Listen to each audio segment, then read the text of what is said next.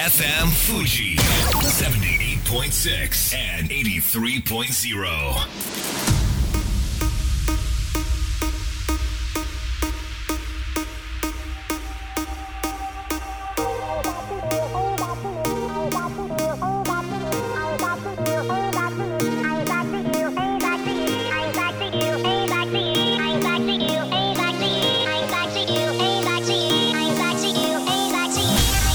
月曜夜のひとときいかがお過ごしでしょうか？この番組「みんなのラジオは」自分の故郷を盛り上げたい誰かの役に立ちたいぜひ知ってほしい聞いてほしいそんなたくさんの思いを発信していく番組です。本日で第97回の放送東京代々木のスタジオビビットより公開生放送でお届けしてまいります。さあ煽り運転で昨日逮捕された犯人の年齢は43歳。私も来月で43歳。いわゆるロストジェネレーション世代による凶悪犯罪がここ数ヶ月とても目につくなと思っております。最新のですね犯罪白書こちらによりますと世代別の殺人事件の検挙率近年若年層は圧倒的に下がっておりまして逆に30代40代の犯罪が増えているというデータです。大人の皆さんは私も含め最近の若者はという前に自らがどうなんだと戒めなければならないそんな時代のようです。さて先週8月16日金曜日河口湖で行われました FM 富士の特番エターナルブリーズイン富士河口湖灯籠流し、えーこちら生放送で私 DJ させていただきました。本番前まで雨が降ったり止んだりそして風も強かったりとうわこれ大丈夫かなと思ったんですが徐々に晴れてきて番組終盤には河口湖畔から、えー富士山を頂上まで山頂まで見ることができてわあ素晴らしい結果になったなと思いました。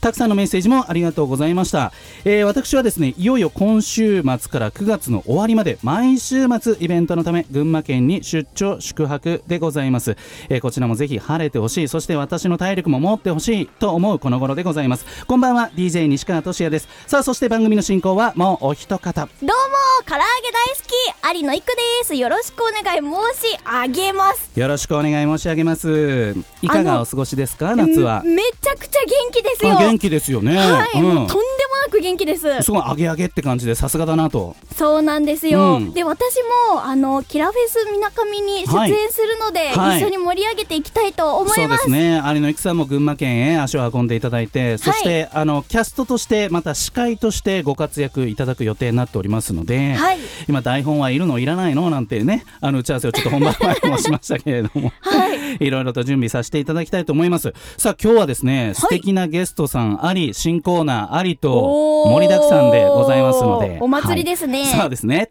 さあそれでは本日もみんなのラジオ元気よくスタートです。FM Fuji FM Fuji 78.6 and 83.0. この番組は株式会社フレイマアペライオン株式会社柴田ホーム会計事務所甲州藤川本菱純米大吟醸の提供でお送りします。さあここからは株式会社フレーマー当番組のコメンテーター大室秀明さんに登場していただきましょう。大室さんよろしくお願いします、はい、よろしくお願いします。えーと大室さんはおいくつでしたか？えっ、と、今年で40ジャスト。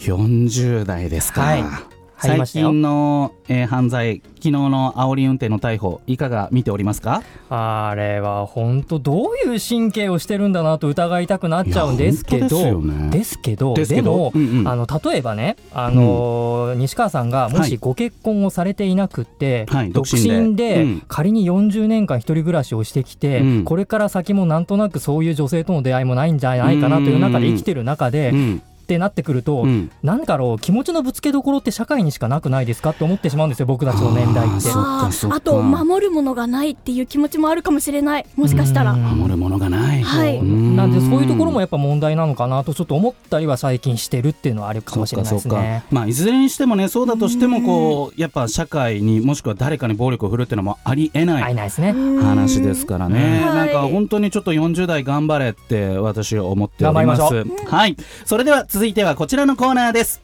月一どんちゃんが行くのコーナーいや伸びましたね。今日もありがとうございます。さあどんちゃんこと吉野武春さんです。よろしくお願いします、はい、よろしくお願いします。ではどんちゃん自己紹介お願いします。えー、と私はですね某電力会社に勤めてる一サラリーマンであります。えー、私は小学校3年生の時まですごいヒーローだったんですけど交通事故を境にしてうん。どん底の生活になってしまい、えー、とですね山あり谷ありで今ここにある。うんという状態であけど。人に助けられてきたんですよね。そうですね、うん。はい。なので感謝の気持ちを込めてこのコーナーをやっていただいているということでありがとうございます。さあ今日はどんなゲストをご紹介いただけるんでしょうか、えー、はい。局地冒険家であります安倍正達です。安倍さんよろしくお願いします。よろしくお願いします。では冒険家の安倍さん自己紹介お願いします、はい、世界中をですね、自分の力とか人力でうん。一人で冒険をしている安倍と申します。よろしくお願いします。よろしくお願いします。冒険家ですよいくちゃん。すごいかっこいい。あの旅行者じゃないですからね。あ 冒険家の条件安倍さんもうはっきりおっしゃってくださえー冒険の条件とは、はい。命の危険性があるかないいか。そういうことなんですよ、はい。ハワイに行くとかそういうことじゃないんですよ。例えばどんなところに行かれましたか今まで？北極、南極、アマゾン川とか、うんうんうんうん。南米とか。もうこれまあ命の危険ってはいあったわけですよね、その冒険の過程で。割とありますね。割とありました割となんだ。ちょくちょくと。た例えばどんなご経験をされました冒険の最中、例えば北極冒険してる時うに、ん。白熊にあのテントを襲われて、うん。テント壊されたりとか、はいはい。もう泣いちゃうよね。一人で冒険してるんで、一人で寝てる時に白熊が来てとか、どうしたんですか？そのそれで。その時は、はい。えっと、叫んで少しあのひるませて、はい。あとショットガンをはい。威嚇射撃で撃ってええ。徹底させて。あーだいぶ命の危険ですねそれは。すごい。他にはどんな危険があったりしましたか？僕アマゾン川ってあるじゃないですか。あのはい。南米を川流れる。はい。うんうんうん。あれを僕自分でイカダ作って下ったんですけど、そこからしてねって話ですけどね。冒険っぽいですね。冒険っぽいです。ね、はい。そこでマラリアっていう熱病かかっちゃって、聞いたことあるぐらはいすっいの、げえ熱上がるんですよ。で、うんうん。熱上がりすぎてあまりの熱が上がって脳がなんかパニック起こしちゃって、ひうん。一時的にほぼ失明したりとか。でそこまで行って治るんですか？なる可能性があったんで、はい。薬持ってったんですよ。へでそれで時間かかりましたけど回復して今はしっかり目も見えてますし、うん、もうしっかりね爽やかなあの夏色になってイケメンで白い T シャツもすごい似合ううん。安倍さんですけれども、あの冒険中食べ物ってどんな感じなんですかね？僻地でいろんなものを食べるんですよ。だイヌイットと暮らしてた時時代があったんですけどイヌイット。イヌイットって北極の昔からの民。先住の方たちってことですかね、だかはいら白熊食べたりとか、白熊食べちゃうんすね。はい、白熊はまあ味で言うと、はい。あえて言うならば牛肉っぽい味すっごい歯ごたえのある牛肉みたいな味がする。あじゃあその地域の人たちはもう白熊食べることが普通の日常ってことなんですね。はい。あじゃあその食生活に習ってそうですね。白熊をお食べになったと、だから僕はあの動物園に行くと普通白熊見るとみんな可愛いって言うじゃないですか、うんうん僕の場合はうまそうっていう。マジか。それ冒険家のね名線ですよ、はい。い、くちゃん他になんか聞いてみたいこととかっえてあのさっきの命の危機いろいろ聞いたじゃないですか、はいえもう次行きたくないって思わないんですあか？あそうだよ。もうね、はい。あんな思いしたくないよ。って、うん同じことはやりたくないかなもう。っていう同じ冒険というか、うん。でも違うルートとか目的地が違うんだったら、うん。またチャレンジしたいなって。すごい。野心がすごい、ね。えなんかそこで恋に落ちることとかってありえるんでしょうか？たまにありますね。たまにありますか、はい。実際に地球の裏側にその南米に恋人がうわー素敵。その国の子がいたことがあるんですけど何はいも僕年中冒険に行ってるんで、はい。はいはい続かないですね。続かない。会いに行けない。会いに来てはいくれないみたいな、はそうか。でもロマンスはあるんですね。うんたまにですね。たまに、はい。あの南極に最近はよく行ってらっしゃるということで、はい。こう南極の魅力ってどんなところにあると思いますか？ロマンがあるんですよね南極って。ロマン、はい。せうん、世界中の冒険家たちが、うん。南極点って世界の果て目指して冒険していったわけですよ。へえな未開拓の地が多いってことなんですか？あはい。今でもそうですね。へえだからねまだ世界で誰もやってないルートとかがあって今年僕そこをチャレンジするんですけど、今年？はい11月に南極点に、この前一回ね南極点今年頭行ってきたんですけど歩いて。へで今え年は人類認めると開拓していくっていうすっごいロマンがあるんですよ。おーしかもあの秋田県の先輩が行けなかったところなんですそうよねすごい。どういうことですかそれは？秋田県の先輩が行けなかった。と100年前に僕と同じ秋田県出身で、うん。日本で初めて南極を冒険した男がいいんですよ。探検隊作って。え誰？上村直美さんとか？いやもっと前です。じゃもっと前ですか？明治明治の時代なんであそんな前。白瀬信というとこなんですけれどへもー。その男が南極点に行けなかった途中で戻ってきたんですけど、うん。彼ができなかったルートっていうのは今でも人類未踏でへえ100年前の先人の夢を100年後の今実現する。海外の人も誰も達成していないと。達成してない。あのちなみに達成した達成してないってこれ、はい。あの自己申告じゃないですか自己申告ではあるんですけれども、はい。今は GPS のポジションを開示することが前提になってるんあですよ。やっぱそうなんですね、はい。なんかやってないのにねやったら別に安倍さんもあれあれして冒涜してるわけじゃないですよけどなんかねできそうじゃないですかなんか確か俺行ってきましたよ俺、間違いなく前人未到やりました、じゃなくてちゃんと GPS で。今はそれが条件になりつつあります条件で。ね。はい。だから昔の冒険家とかでやったって言ってるけど今検証すると実はやってなかったって結構出てきていやるんですよ。あるかもしれない。どうですか？大室さんここまで聞いて。冒険家です。陸の冒険家もあれば海の冒険家もいるわけですよね。海の冒険家うん。うん、っていうところでのなんかその自分と違うフィールドの冒険家とのなんかつながりとかってあったりするんですか？ああります。冒険家が集まる会とかあるんですよ。ー。すげえなそれ。はい。なんかそういう人たちの会なんかスーパーとかで食材揃えてほしくないですね。調達してほしいですね、えーでもなんかやっぱ横のつながりもあるんですねそうですね。そして情報を得ておかないと、情報が命なんですよ、正直。あそうなんですね、えその検索すればいいとかそういう次元ではないってことなんですね。あ結局のところ、はい。人に会ってはい。リアルな情報を聞かないと、あそうか生きた情報をね、はい。聞かないという。あのそもそも冒険家として成り立つためにはこれ旅行じゃいけないわけじゃないですか。つまりこのちゃんはい。とプロとして、はい。んどこからからお金を得てそれで旅に冒険に行けるわけですよね、はい。その辺ってのはどうなってるんでしょうか？と例えばこの前の南極点は僕お金はい。1500万使ってるんですけど、あ。それを成り立たせるのは要素が3つあって、はい。スポンサーとうん。個人の支援者の皆様と僕の稼ぎ、あー。僕の稼ぎっていうのはどうやって稼いでらっしゃるんですか？講演会とか執筆とか、はい。あと東京の浅草で自分で人力車持って会社やってて、えー。人力車を運営している。運営というか僕も引っ張ってるんで自分の人力車を買ってあ。で個人事業主お客様を乗せて。はい、浅草をはい走っている、案内して案内している、はい、冒険のトレーニングも兼ねて。えじゃあ浅草のいろいろ観光スポットとか詳しいってことですよねそうすると。人よりは詳しいですね。そうやって稼いでどういくちゃん？いや素晴らしい。浅草行ったらいつか会えるかもしれないんですか？はい、いつかと言わずちゃんとねアポ取って載せてもらってもいいかなと思うんですけれども、でもそうやって冒険家っていうのは自ら稼ぎ仲間を集めスポンサーに旅の魅力を語り冒険の魅力を語りってはい。やってらっしゃるんですね、なんか安倍さん応援したいと思ったらどうすればいいですか？夢を追う男ではい。検索すると、はい。一番上に僕のホームページがどの検索サイトからも出てくるんで、え？そうなんですか？夢を追う男で、はい、検索すると。スパイダーマンとかじゃなくて安倍さんが出てくるんですか？なんでスパイダーマンいやなんとなくこうヒーローっていうとね安倍さんが一番上に出てくるってこれすごくないですか？すごい。でそこに全部の情報紐付けしてあるんで、はい。もしよかったらいろんな面白い情報出してるんでフォローしていただければ嬉しいかな。わかりました。というわけであっという間に時間がやってきてしまいました。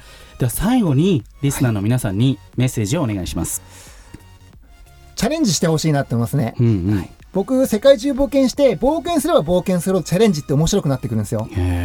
だからどんどん恐れずにうん。他のみんなにもチャレンジしてほしいな。それすっごい人生として正しいので、あーはい、僕も楽しんでもっとチャレンジします。なるほど。だからそのチャレンジっていう形が安倍さんにとっては冒険で、はい。他の人にとっては勉強なのかもしれないし、は何かなのかもしれないしっていうことなんですね。わ、かりました。ということでどんちゃんのコーナー冒険家安倍正達さんでした。ありがとうございました。ありがとうございましたえー、というわけで続いては冒険みたいな映画を見てまいりましたお届けしましょう映画「ライオンキング」のサウンドトラックから一曲「愛を感じて」FM Fuji. FM Fuji. 78.6 and 83.0.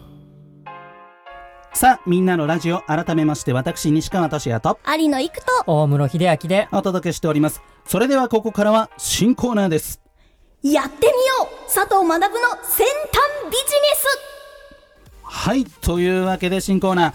アクセラス株式会社 CEO の佐藤学さんです。よろしくお願いします。よろしくお願いしまます。では佐藤さん自己紹介お願いいたします、はい、えー、佐藤学と申します。と私は、えー、一昨年2013、えあ、一昨年ま一昨年までですね、はい。あのグループエアって、うん。あのちょっと有名なサイボーズという会社で、有名ですね。はい。うん。開発部長をさせていただいて、その後まあマーケティングもやったんですけども、はい。で2013年にサイボーズの独立支援制度ができまして、うん。そこで第1号で会社を作りまして、うん。その後、まあ副業も含めて、AI ですとか、はい。で去年は仮想通貨の仕事でちょっと香港にいたんですけども、ブロックチェーンとかいろいろやってらっしゃいましたよはい。まあ先端の IT をずっとはい。追いかけてきて、はい。そんな感じです。いやみんなじに戻ってきてくれて嬉しいですそうなんですよ。ね。ね佐藤さんあの室岡明彦さんのコーナーで一度ご出演いただいた経緯がありますけれども、はい。まあ散々この IT 系の話をしていただいてるんですが、はい。なんと佐藤学さんお。今、はい焼肉屋のオーナーなんです。どういうことですか？